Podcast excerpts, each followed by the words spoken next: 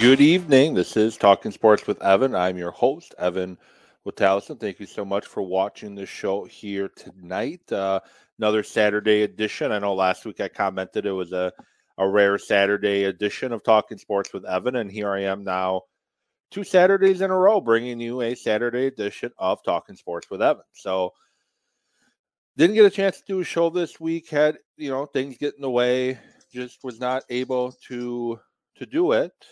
But um, yeah, it should be a great uh, great show here tonight. Uh, lots to discuss. The NBA trade deadline is um, is passed. The Bucks make a nice move, uh, bringing a guy in. The Super Bowl is tomorrow, and the question for tomorrow is going to be who's going to win. And I'm going to give you my thoughts on who uh, who's going to win the big game: Kansas City Chiefs or the or the Philadelphia Eagles, who's going to win tomorrow night Super Bowl. And then Badger basketball, another tough loss here tonight. They uh, or later earlier today they fell to Nebraska by 10 after in overtime after being up by 17 at one point in the game. Had a set, uh, 11 point halftime lead, only to see the lead disappear. And I guess there's an important question to ask.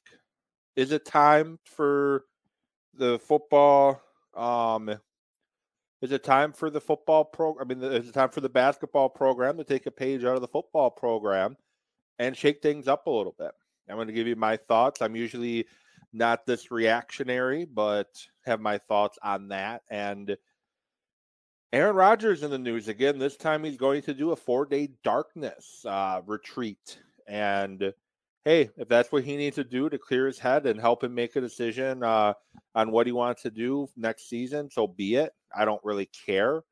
Good for him. Uh, as I've mentioned on the show in the past, I'll mention again. I'm indifferent. Do, would I take Aaron Rodgers back? Yes. Am I fine if the Packers move, trade him to another team and inquire of a number of draft picks to help rebuild? Um, yes.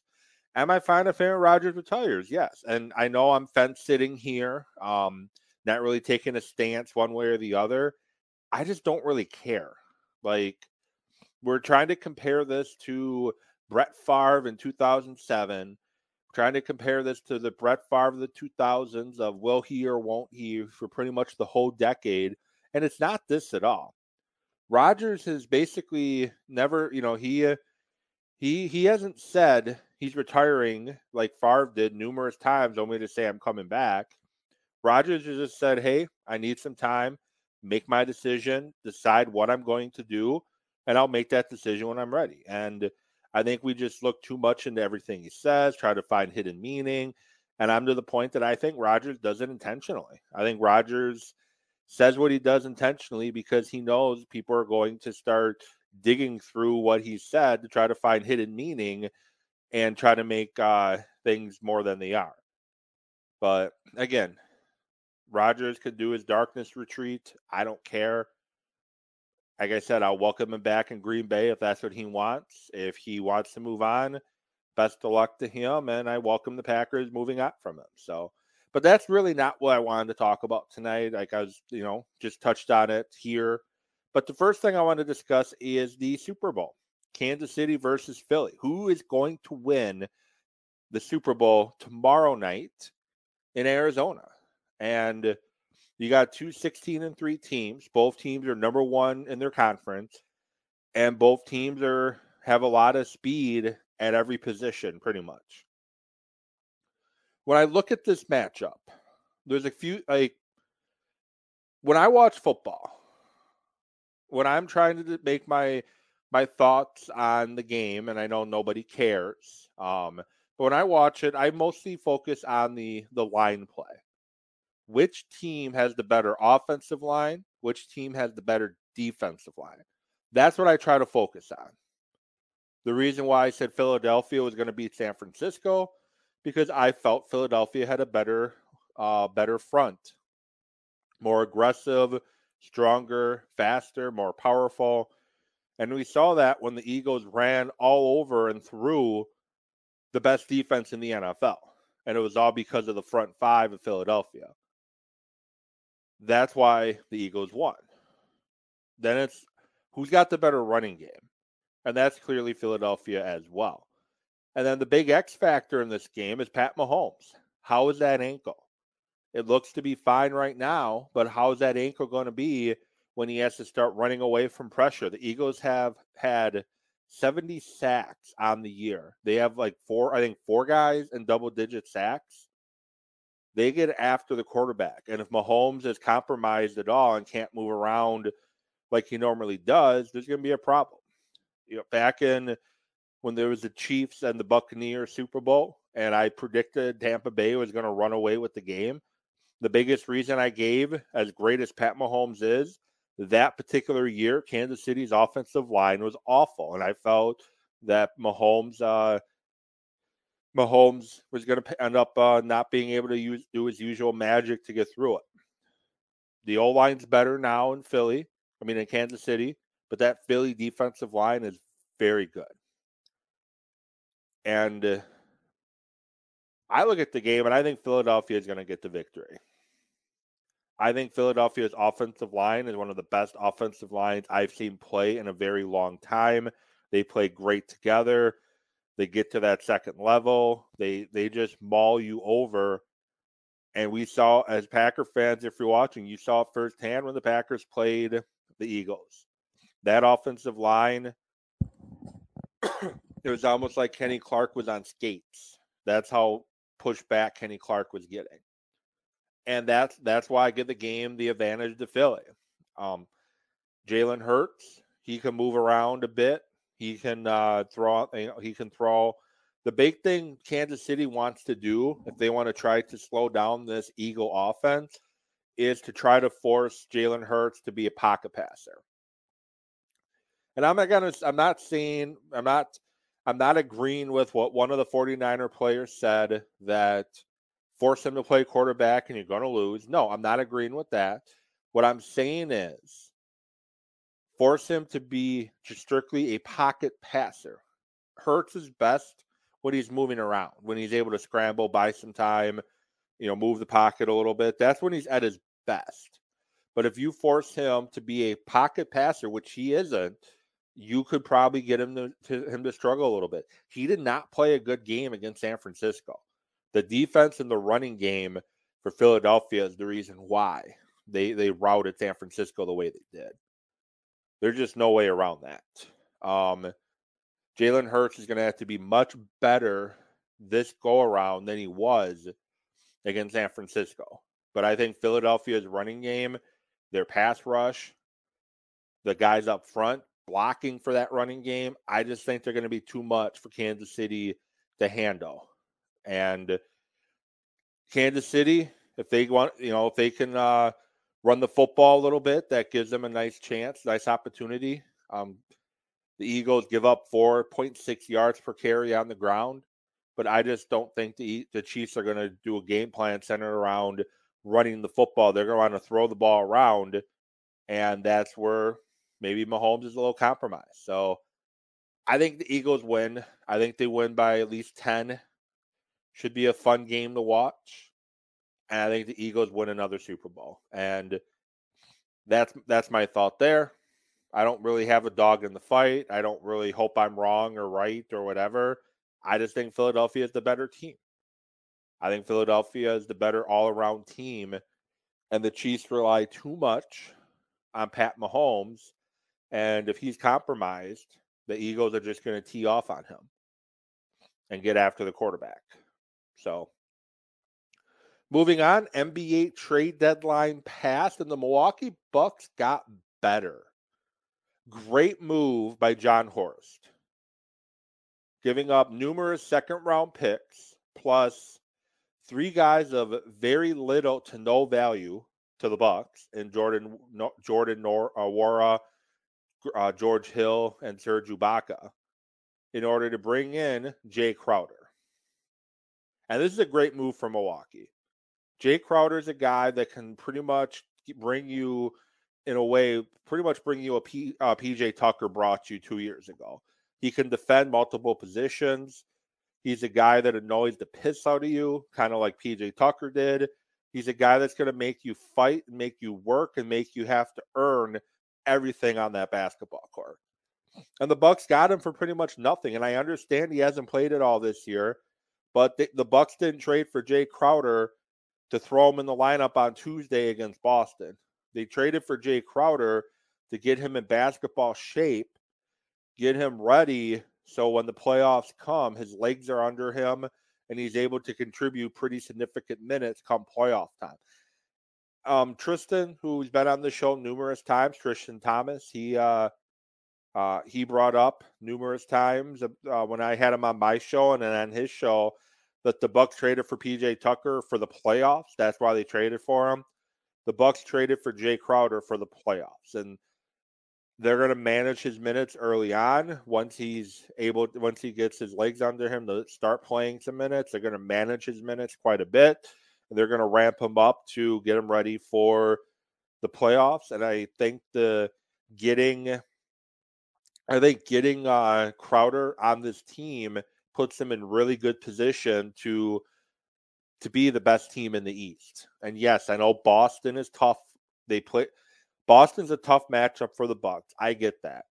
But Boston did not beat the Bucks in the NBA playoffs last year because of uh, Tatum and because of Brown. They both played great, but the reason why Boston won against the Bucks in the playoffs is because Al Horford and uh, Williams, those guys had career games when the Bucks needed to close games out. Jae Crowder, Khris Middleton, Jrue Holiday, Wes Matthews, those are defend and then you have Giannis and Brook doing a lot of help defense. Those are defenders that are going to make things very interesting and very tough for any team in the Eastern Conference the Bucks run into uh, once they get to the playoffs. So I like the Jae Crowder move. You got it for pretty much next to nothing, and there's no will see about it. Um, George Hill had no role with this team anymore. Um, Jevon Carter has that Budenholzer trust now. Budenholzer trust that when Carter's on the floor, Carter's going to not screw things up too much. He's going to do his job, not try to look to do too much, and he's going to be a bulldog on defense. He's going to be a pest. He's going to be annoying. Everything that George Hill once was, but unfortunately for Hill, he doesn't have it much anymore. Jordan Nwora, he tried to do too much too often. I hope he has a great career in Indy, uh, in in Indiana, but he just he he wasn't that good, and he didn't really have a role on this team. And I think the only reason why he got a lot of minutes recently was to kind of show him off for potential trade suitors.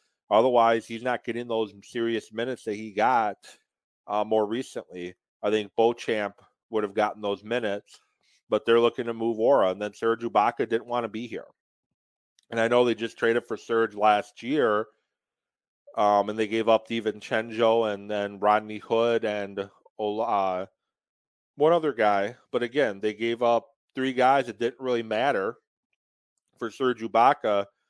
And Ibaka was a safety net in case Brook Lopez was not ready to to play in case he had some kind of setback and with his back you didn't know how it was going to hold up, how it was going to hold up through the grind. And he, uh, unfortunately for Brook, Brook seems to have taken, gotten back to pre-back surgery form and then some. And you don't really need Serge Ibaka anymore. He didn't want to be there anyway. Bobby Portis should be back in a couple weeks. Now you got your three bigs, you got your wings and Middleton and Matthews and and Crowder. You got your guard and Holiday, your point guard, your facilitator. Middleton can play some shooting guard a little bit. Um, Giannis plays some point. This Bucks team is going to be tough, and the West just got tougher too. You have Kevin Durant on the Suns with Booker and Paul. When both of those guys are healthy, that's going to be a very tough team to beat. They don't have a ton of depth anymore, but that's going to be a tough team to beat. The Nuggets are a very solid team. The Kings are playing above expectations. The Grizzlies are really good. The Lakers made a ton of moves to try to push their way into the, the playoff picture. The West is going to be very strong and very good this year. But nobody in the West. And then Dallas getting Kyrie Irving. I almost forgot about that. When Kyrie's head's in the game, he's one of the top point guards in the NBA when his head's in the game. But the issue with Kyrie, his head's not in the game all the time. And the question is going to be can Jason Kidd can Jason Kidd push the right buttons to keep Kyrie's head in the game more frequently? That's going to be a big million dollar question out in Dallas. But the Western Conference is stacked. I think the Eastern Conference is pretty much down to three teams only now, with the Nets pretty much blowing it up. Well, not pretty much, they did blow it up. You got Milwaukee, Boston, and Philadelphia. Outside of those three, I don't see any other teams in the Eastern Conference that are going to go to the NBA Finals. Miami's uh, just on that outside looking in, in my opinion, just because I'm not that sold on the Heat. But the the East right now is a three team race with the Bucks, the 76ers, and the Celtics. And I think the Bucks are going to be better than both teams and push comes to shove. Uh, Giannis is playing out of his mind right now. He should be league MVP. So I'm hoping uh, the Jae Crowder moves ends up paying dividends for this Milwaukee team, and he brings to the Bucks what PJ Tucker brought to them, and that's that dog mentality. And Giannis even brought that up. He thinks that Crowder is going to give them what they were missing when PJ Tucker left after the championship season. So great deadline moves from the Bucks. A lot of deadline moves overall in the NBA. A lot of second round picks being thrown around. And if you're wondering and commenting about that's a lot of second round picks to give up to get Jae Crowder, second round picks in the NBA literally mean nothing. The Bucks are likely going to be drafting at the tail end of the second round anyways. Not many guys drafted that late in the second round. Not many, not many guys drafted in the second round, let alone that late in the second round, end up being NBA quality players. And I think when the Bucks drafted Jordan Nwora, they bought second round picks. They bought a couple of second round picks that year to make some draft picks to imp- improve on the depth a little bit. They can always do that again. Let's buy some second round picks and um, go from there. And actually, no, that wasn't Nwora. That was uh, Mamu. They drafted him and one other guy who I don't think's on the team anymore. They they bought spent money and bought second round picks to to uh, to add to their to uh, to their roster as they're uh, deep into the luxury cap. But Bucks have won ten in a row, and that's not by accident. They won ten in a row because they're that that damn good of a team. And when you get Bobby Portis back healthy, and if they can actually stay fully healthy, you know, because as soon as they get Middleton back and looking good again, then Bobby gets hurt if they get Bobby back and Bobby is Bobby and the guys stay healthy, the Bucks to me are the best team in the East. And Boston scares me. I think they give the Bucks the biggest challenge. But I think if the Bucks are fully healthy, they beat Boston, especially now with Jae Crowder. If Jae Crowder can stay healthy, and I say if he can stay healthy because it's hard after not playing at all this season, staying at home getting in the basketball shape and getting your conditioning just right. But I think the Bucks are going to do a good job of giving him every opportunity he needs to get that um, conditioning right. And with that, I'm not going to keep you any longer. I'm just going to mention oh, Badger basketball. I almost forgot a topic. Wow, that's uh, one I think needs a lot of attention right now. And tweeted this out earlier, and I'll say it again now. Greg Gard was the right choice at the right time when Bo Ryan stepped aside. Bo Ryan basically forced the Badgers' hand to give Greg Gard the job, uh, first of all, on an interim basis. And what the team did that year, Greg Gard deserved the full time job. He did more than enough to show that he should be the full time head coach of the Wisconsin Badgers. He kept these things together during the awkward COVID season, during an attempted coup d'etat by a former Badger uh, player, Orlando Tucker, trying to take, take his job from him from under his nose. He kept things together th- through that. And this season, not looking good. Um, numerous times this year they've had big leads at halftime only to give up the leads and have to fight and crawl their way to either win or they end up losing it in the end. Happened with Marquette, they got the victory. Happened against uh, Ohio State, they squeaked out the victory. Happened today against Nebraska. Unfortunately, they couldn't squeak out the victory. And I am starting to grow very unhappy with the direction of this Badger basketball program. My brother and I were talking about that. Um, I don't think they're going to let Gard go, um, especially with the recruiting classes he has coming in the next couple years. It's going to be some pretty talented uh, kids coming in. But this isn't just a this year issue with Greg Gard. Greg Gard got saved last year when uh, Johnny Davis took that, went from a you know a, a nice player for the Badgers to an NBA lottery pick.